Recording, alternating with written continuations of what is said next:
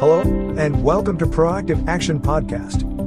This is a show about creating mentally healthy and psychologically safe workplaces.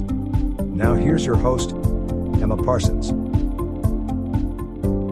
As part of our own mental well-being journey, it's really good as self-validation to reflect on what we've achieved and this doesn't just mean about looking about what we've achieved within one area of our life, but many areas, such as what have you achieved in the last 12 months with regards to work and your career? Are you where you thought you would be?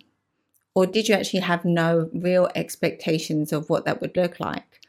But just looking back on what you have achieved, how you have contributed to not only the business, but also who the business serves and what lives you're changing can give you a sense of fulfillment.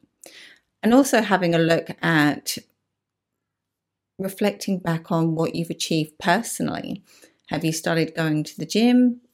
Are you consistent with that? Have you hit any goals? Have you got any personal goals? And have you achieved anything unexpected this year? Having the time to reflect on what has been can give us a sense of well being that we have achieved, that we are doing something that is bigger than ourselves and we are contributing. It also gives a sense of where we want to go moving into next year as well, of what we want to do as a human being to contribute to maybe the business or even going further and going into our personal life. What does that look like?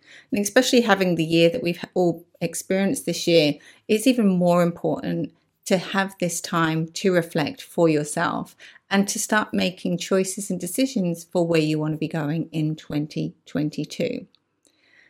So take the time out for you and look at how far you've come and what you've achieved. If you've got any questions, as always, please feel free to reach out. Always happy to help. Thanks for listening and be sure to tune in every Saturday for a new episode.